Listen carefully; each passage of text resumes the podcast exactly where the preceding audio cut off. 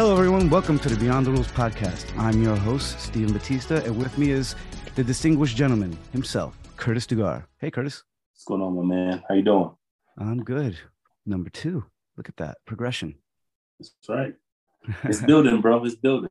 yeah, man, it's building. That's that's all it's about. I think people can feel that too. The first uh, episode, I got a lot of good feedback, and you know, of course, it was all family, but still. yeah, and it was fun. It was fun. Yeah, it was that's, fun. That's Hey, what matters. is- and speaking personally, setting goals and accomplishing them. And I was two days off from the release goal. You know, I wanted to do Sunday, and it came out Tuesday, so it's not bad at all. Yeah, I, I appreciate the hustle, man. It's Yeah, man. So this next episode is going to be about a subject that is kind of like the essence of Beyond the Rules because at least for me, it's something that is learned on the job. It can be told and, and articulated in ways by, you know, more seasoned officials, uh, such as yourself, but it is something that there's no written way to absorb it, that, that, that sort of knowledge and instinct. And the subject is preventative officiating. Now, I could drone on about it, but I'm not the expert. So, Absolutely. Curtis, what do you got to say about preventive officiating? what again excites me about this podcast is a lot of the things that we're talking about you know a lot of the things that you know we find and feel are transferable to you know real life and the situations that we navigate as humans you know can be you know connected to what we do on and off the field or court or whatever our our specialty is. So I think preventative officiating is a part of what we should be doing every day as humans. You know, we should be really thinking about how do we ensure that we're not putting ourselves or a situation, a potential situation at risk because we're failing to think proactively about how we manage people or manage a situation. You know, we should always be thinking about, you know, what's you know what's the best course of action as we engage individuals players coaches fans uh, in a way that addresses behavior so that way it doesn't come up um, as an issue um, down the road you know? So um, so i guess as we get the conversation started i would begin with that you know like how are we thinking about in our in our lives as officials or as individuals? How are we thinking about being proactively engaged and addressing things in a, in a manner that uh, that empowers the people around us to think about their choices about how they how they choose to facilitate what they have an opportunity to be responsible for and that's how you know i think for us as officials you know that that gives us an opportunity to not only establish a rapport and manage that rapport but then also you know to empower individuals to you know take care of you know the things that they're responsible for beco- before it becomes an issue Exactly. It's uh, better to have the knowledge and not need it than need the knowledge and not have it. And I think that preventive officiating, like it, it's it's it's a very learned and experienced thing. I I felt like I understood the concept as a you know novice official, but you know the like I said, the articulation points can only happen when it when it actually happens, and you realize how things could have not happened if you did exactly what prevent officiating is. It's sort of to mitigate your uh, an official's involvement. You know, you you were there to like we want to show up in the least possible times, and if we can do that before we have to show up and and prevent it from happening, that's like I said, it's a good life thing. I think you know it's something that. absolutely absolutely What are some examples? You know, notable ones and and that have just happened to you, and then ones that are like sort of a standard. You think, and, and we'll use baseball as a as yeah, an example. Yeah, yeah. No, this is the beginning of our season, and you know, and I'm I'm really blessed to be able to work with some great umpires, you know, here in the PA Jersey area, and uh, you know, we were just working this past week, and Don't be afraid to shout out. Excuse me. Don't be afraid to shout out names. So if they listen to the podcast, they can feel happy about it. yeah, yeah, yeah, yeah, yeah. I, I, I'll do that. I don't, I don't really Yeah. but I think you know, I think you know, for me, you know, it's been great um, to just you know brush off the rush chips, right? Like, I mean, we're we're just getting back into this. We're switching from one sport to the other, and you know, for me, as we're getting into this, you know, we're we're we're becoming more comfortable with like new rules that we're implementing. At the same time, we're, we're thinking about our mechanics and protocols and things like that. So, um, you know, working a three net game, and you know, I, I'm I got the clock in one hand, but then also, you know, making sure that we're preventative officiating. You know, so on both sides, my partner and I are looking and you know pointing at things and making sure like we're getting you know players back into the into the dugout and you know because players love to come out. They don't like to sit in the dugout at all which protects them but you know they like to come out and talk and jeer and all kind of stuff. And you know it's just those type of things that you know just this week you know we had to a couple times you know make sure the coaches understood that they got to get the players in the in the dugout. Um, but then also, you know, just ensuring that, you know, how we communicate to coaches is by protocol. There's ways in which we need to make sure that, you know, coaches are aware of the, the, the, leash that exists, you know, and, you know, as much as we may feel uh, a certain way to say certain things, we have to make sure they understand that, hey, preventative officiating, we want to make sure we keep you in the game, you know, so hey, you know, coach, you by rule, you cannot argue balls and strikes. You know, if you continue down this road, I'll have to issue a warning, right? That's not what I want to say in my head, right? because they're coming out asking for something that they, they they they're fighting for their team. They're wanting that that that pitch, strike, or ball, whatever we want. They're they're coming they out. Seem the game. They seem the game from a competitor's angle. Correct, correct. So um, so from a preventative standpoint, you know, we have to make sure that we're being proactive about a situation to occur that we could have managed before it turned into something bigger, right? Um, and that's and that's throughout the entire game, contest, whatever it's going to be. So that's an example, you know, and especially early on in the season, now is the time to really get sharp on in the ways in which we pro- preventatively, you know, communicate and set the standard for what's expected for that contest. Um, so that way, you know, when it's time to hold folks accountable, there's no surprise when it comes to what is levied because of the behavior that's being demonstrated. And I think too, um, it sets a precedent of, uh, okay, well, this co- this umpire is not here to, to mess around. You know, he's coming out here. It's you present yourself. You know, and and and, and it's not a projection. It's just, hey, I'm letting you know in a certain no uncertain terms that I'm in control, and I'm not in control just because I am an authority. I'm in control because I know what I know the game and I want to help facilitate it as best as we can. You know, and you can mm-hmm. trust me on mm-hmm. that. Mm-hmm. Here's a question for you. You know, like, you know, I, I, I don't have children, you know, you do. Congratulations. Mm-hmm. Tell me about, you know, a scenario where you've been preventative in your parenting. We, we all know that the stove is hot, right? You know, so how many times have you told, you know, you know, the yeah, I mean, like, hey, you know? It's funny because uh, just a little bit ago, um, earlier today, my daughter, when I took her to school, or we were walking to the car rather, and she, instead of walking closer to the garage side, she walked behind the cars, which is the street side. And I keep telling her not to do that. And I said, you know, because she says, I know. It's one of those things where I'm not going to tell a coach or a child, but you don't know. But what I'm going to say is, no, but I have to say this because if I don't, you know, I, am not doing anything a, a, a, favor. And if you, if it's up to you to not listen, and eventually, if you keep doing that, and you're setting a precedent of, hey, I'm, I'm, we're on this, we have the same mission here.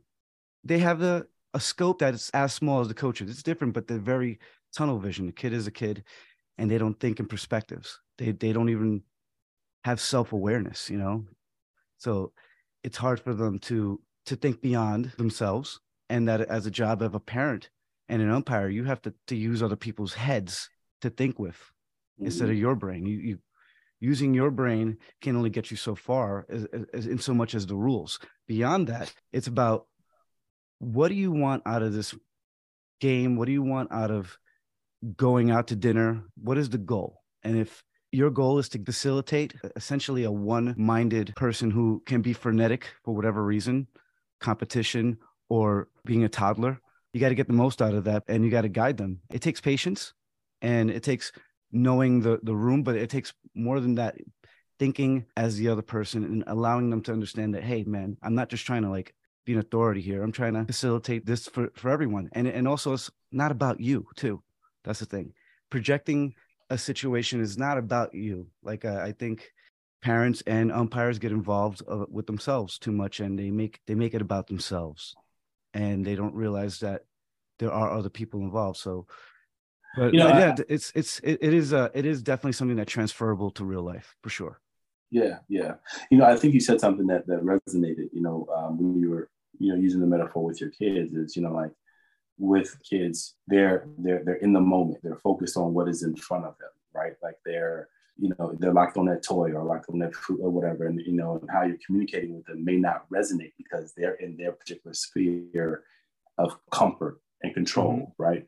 That's very similar to players you know that's very similar to coaches. Yeah, and it's also and very little that, of their control. They like coaches too that especially coaches there's very little of their control because they're operating through their team they can only yeah. go you know so yeah. they're frenetic you know and kids are operating through you So it, it is very there's a lot of parallels. Well, they should be operating through us. And I think that's where the preventative piece comes in.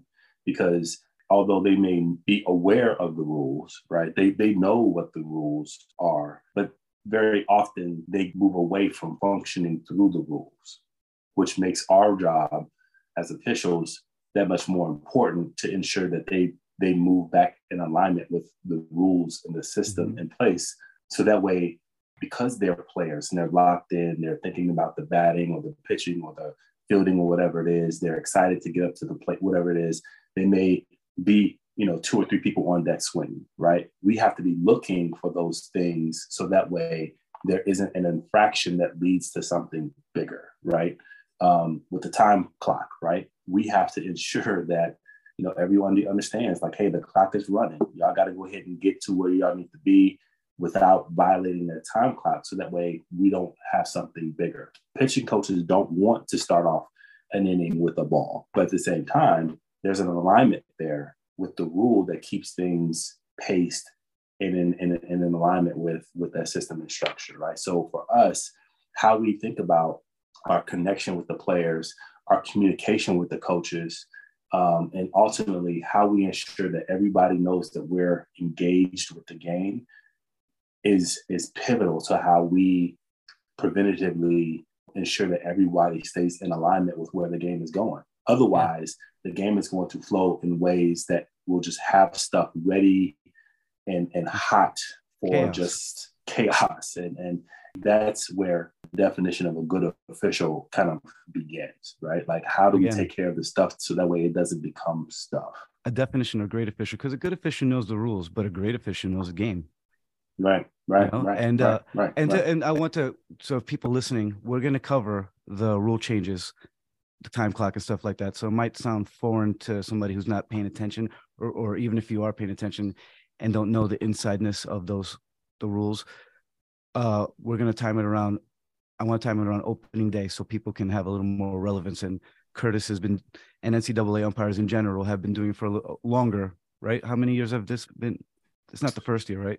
Well, this is the year where I mean the major time changes have been implemented. So now we're you know 20 second pitch clock, you know 10 seconds. You had more of an adjustment period.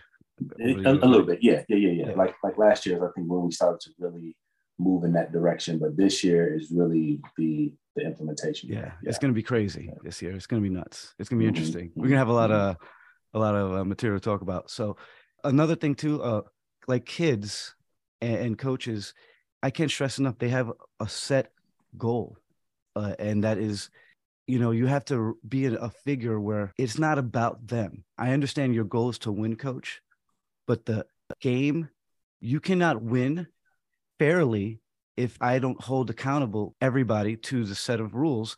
And a way to get in front of that is to explain and and be, you know, there's hardly any sense of over communication. I'm not going to coach up kids, but I'm going to coach up the situation so maybe it changes for the better. But another thing I always say is I'm not criticizing, I'm just analyzing. So yeah, you know, it's it's very it's a it is a core thing to learn beyond the rules. I'm in total agreement, you know, and that that preventative piece changes a, a, a little bit, you know, because you don't when you when you go into that collegiate realm or professional realm, you know, it's more so just managing the ball game. You're not really they coaching. Know. You're right, right. They know what they're doing, you know. They so know. Um, so it's really about managing situations and ensuring that the game is is flowing in the appropriate ways, and just managing, you know, personnel, managing players, managing coaches, all of those things. But you know, yes, as we you know deal with you know younger you know populations maybe not as experienced populations. You know there's times when we as officials you know our preventative platform is of a mentorship um, on the field as well you know ensuring that you know players uh, understand you know what is expected and what's necessary in order for them to perform in the ways in which they want to perform. So there's numerous calls for preventative um, engagement that i think again is transferable to the ways in which we, we function in, in, in our day-to-day livelihood you know? I, I i spurned the thought that i forgot to go back to parenting. One of the things is i don't want my kids to ever look at me as a necessary evil and as a source of information that's going to be dishonest right? So you're going to make mistakes. One of the things i always say is there isn't a bad call if you didn't see it, you're not going to be everywhere at once. And sometimes the positioning is just going to be out of the realm of possibility to to see it accurately. And you don't want to guess. And that's another thing you should never do. If you're trusted enough and you've built up a lot of capital in your game because of communication and because of preventing officiating, you can get the benefit of telling a coach, hey, I didn't see it. And there shouldn't be a conversation after that, regardless, but it shouldn't be a shutdown thing where they just have to accept it. Like, oh, well, I'm, I'm not going to change his mind. They can accept it because, okay, well, this guy's being honest. What, what else am I going to do? Well, I, he didn't see it. Am I going to tell him to do better? Are you really going to do that? You know, like, so that respect factor, it, it transfers to your kid. I don't have to give them details. I talk to them in a way that is to each kid, and they're they're both different. You know, one's going to be eight, and the other one just turned two. But we communicate to them, my wife and I. We don't we don't bullshit them. We we omit details for the sake of you know audience, but we're still honest. And I think that's exactly that capital built on letting a coach knows like I don't want to make this about me. You know, I think a lot of officials make it about them, or they they're not as good, so they're inconsistent in a way that a coaching needs to be like you're making it about yourself or you suck, and you don't want that. Do you want them to always be able to come to you and know they're going to get this honest answer because they're going to get that answer somewhere else. And if they start finding out that there's a better source of information, that is hard to come back from. And I think as a whole, we got to shake this uh, necessary evil thing when Curtis comes on the field and when I go on the field, the reputation should be about umpires, not just necessarily about us. I think uh, this podcast, as it grows and we get more people involved and more voices, we, there can be something of a community where there is a, a thread that binds us to respect of the job and the trade because you don't feel alone. And that's why parents too, it takes a village. That's a you know, a very parental saying. So, so yeah, man, this is a great second subject to lead off, especially with the big with the season coming up for young umpires and older umpires to just, you know, you never stop learning, and there's always ways to communicate to coaches or and, and within the game itself that prevent you from having to make a call because it didn't happen. You prevented it.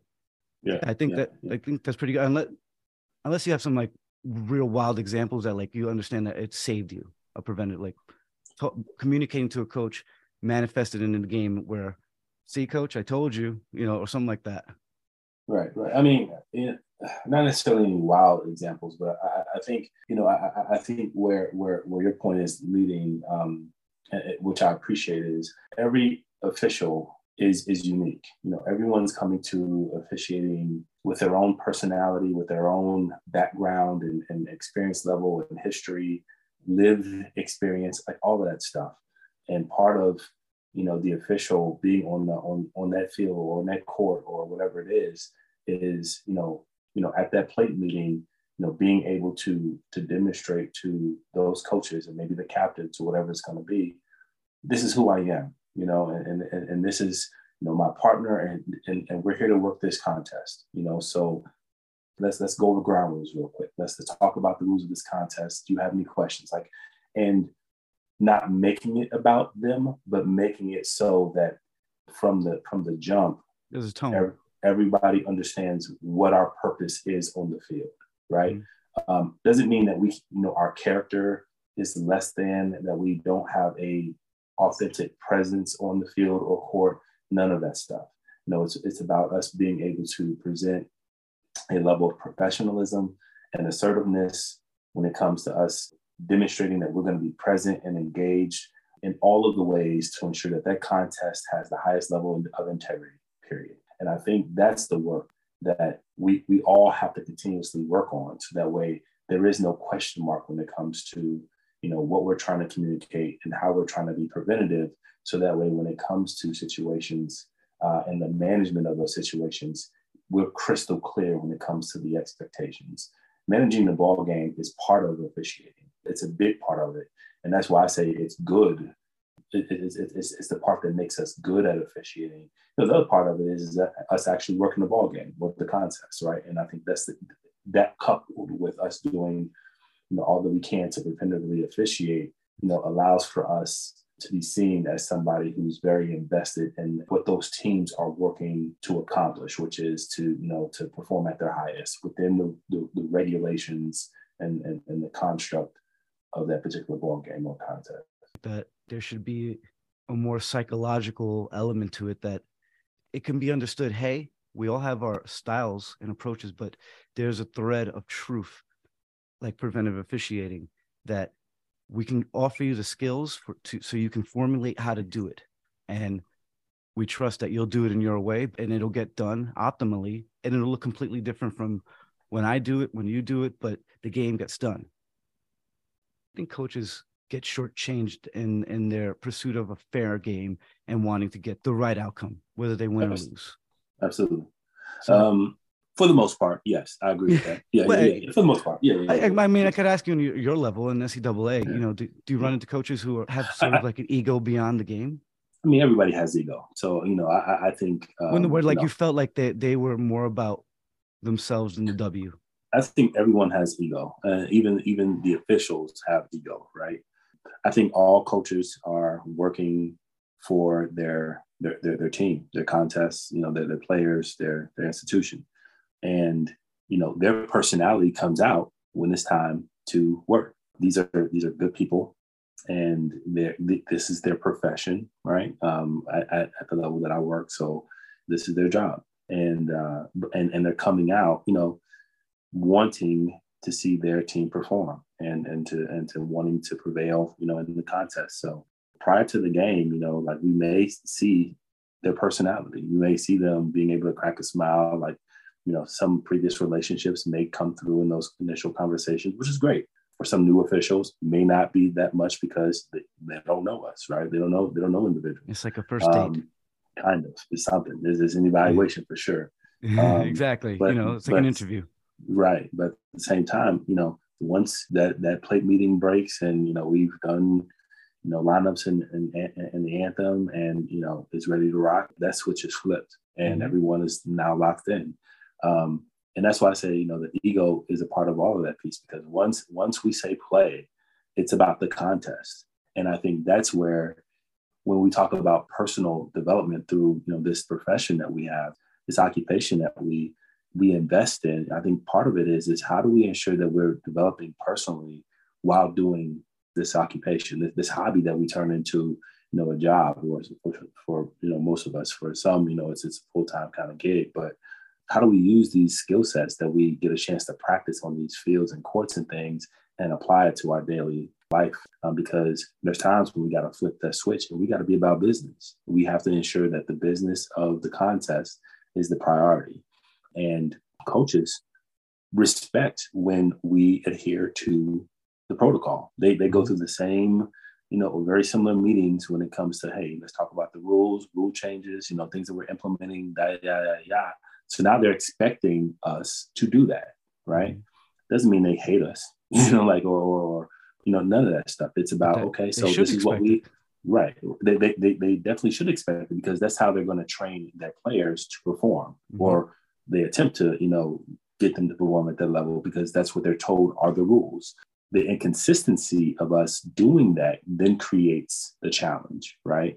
And, and that's where the misconceptions of who coaches are versus what they're expecting of officials uh, gets gets gets a bad rap. And and and um, so I think consistency, regardless of who we are and how we approach the game, how we go about implementing the rules um, and communicating those in a very preventative way, so that way coaches have an opportunity to make adjustments and to coach their team um, accordingly. get, gives them an opportunity to you know get their team to perform in a way where they can hopefully be successful. So yeah. Yeah but if yeah, you can but, anticipate it you know it's gonna absolutely. it's gonna absolutely. lessen the guesswork. Mm-hmm, mm-hmm, and uh, a, couple, a couple of points uh one of the things i think when you have that ability to articulate and prevent things when you have to make that hard call you have more balls in your call because you already spoke it out loud this is how it is and and it gives you more confidence. And i think uh, something interesting that you said uh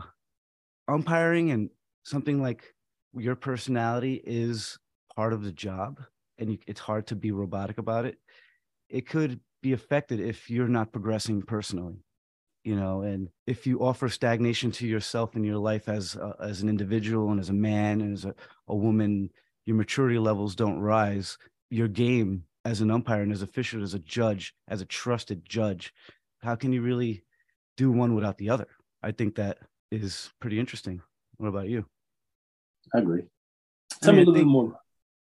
I mean I, i'll just say that at least for me i think that my personality is indicative to it, it's transferable either way. You know, like it really they feed off of each other.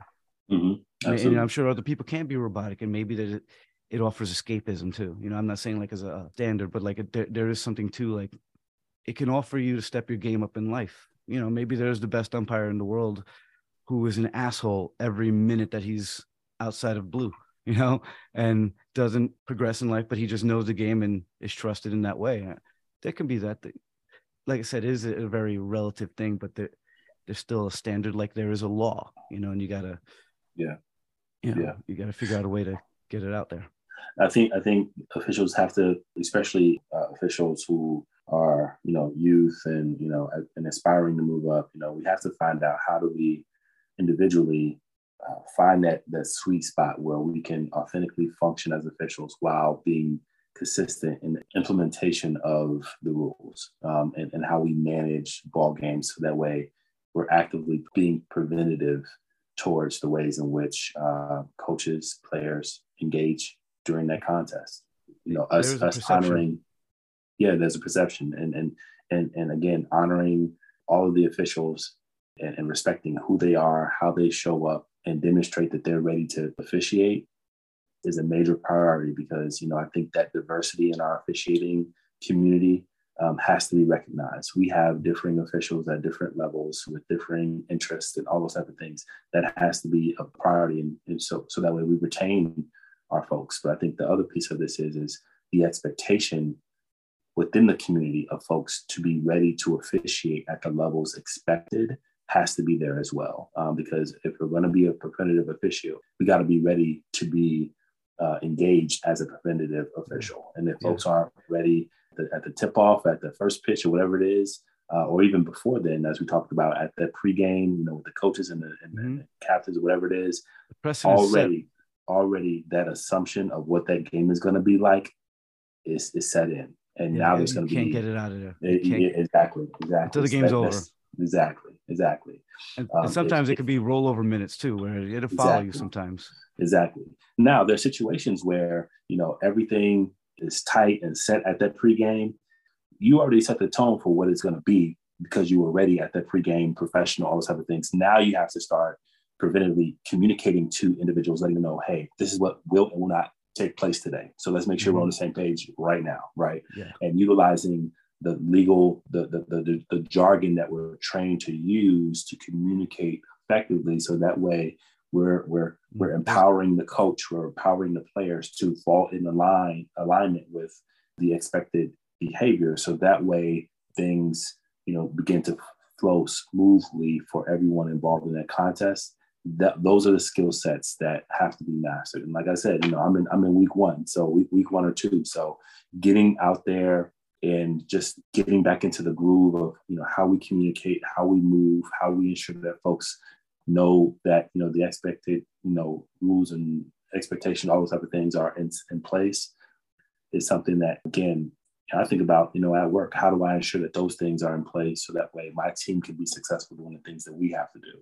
or how I communicate with my family so that way they understand what's going on in my mm-hmm. world and how we you know like all those things. These are transferable skills that I think make us better as people, but as officials the spotlight's on us to set that tone so that way those contests, those teams, they know what to do. They can get after it, and we're we're barely noticed. Yeah, and it allows you to slow down when you have an anticipation point because you're not having to think on the fly, you know. And it really, in all sports, but I speak for wrestling, you you have to really know the options that are can happen and have a sort of response that you know you're going to give to that and it's got to be queued up and the more you can communicate that verbally or the more you can communicate that through your body language the more it lessens questions about the call and for instance of uh now we know like a, a coach brought it to our attention uh it was a semifinals wrestling when it gets to this point, there's an assistant referee, and similar to uh, two uh, two man going to three man,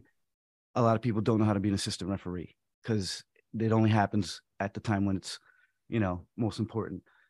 So we had three referees there, and one was it was assistant, whistle, timekeeper, and we were rotated. Now the tournament coaches are used to a new referee per match. That you, mm-hmm. it's an individual thing, but at a duel, it's usually the same referee. So we rotated in. So the head referee was a different head referee for every match. At the end of it, the coach who lost, he's Tomville coach. He came up to, me, he's like, "Man, you're all great. You all did a good job, but I didn't know how to anticipate anything." He's like, "Your stall call came like this. Your stall call came like that." And for the finals, it was just one referee for the whole duel. We brought that to the attention of everybody, and it was a good idea. You are in a mindset of this is a team thing. You know, it's not a tournament where it's individual. There is a mindset, and for people who don't are, are not in the the game in that way, you have to hear a coach out. You know, and he said it in a very communicative way. Like, I want everybody to know my feelings. You can do whatever you want, but I think it's pretty valid. And it was valid, and that's another thing that too. I would hope to give voice to certain coaches uh, and, in interviews and we could challenge each other on both perspectives and whether we disagree or, or agree we both have prevented the, the sort of doubt and dishonesty and it didn't come out of nowhere too so you know i think that last thing before we go we mentioned it in the last podcast that we were going to talk about the super bowl because it was going to be part of that episode but it got cut off the audio wasn't that great the only thing I want to talk about from that game was the fact that Curtis definitely steered me more to I was on the opposite side of this, of that it shouldn't have been called, even though it was a holding call. I think sometimes a referee's job is to measure the importance of the infraction to the play versus the call to the overall game. And in my opinion, the holding call didn't impact the, the play as much as the call impacted the game. Irrelevant because of the point that Curtis made was that in his opinion, which is very esteemed and should be listened to more than mine, is that Mahomes saw that play map itself out, realized that there was no play, but that he saw the hold threw the ball in that direction so it can influence the call. And there has to be some sort of reward with that.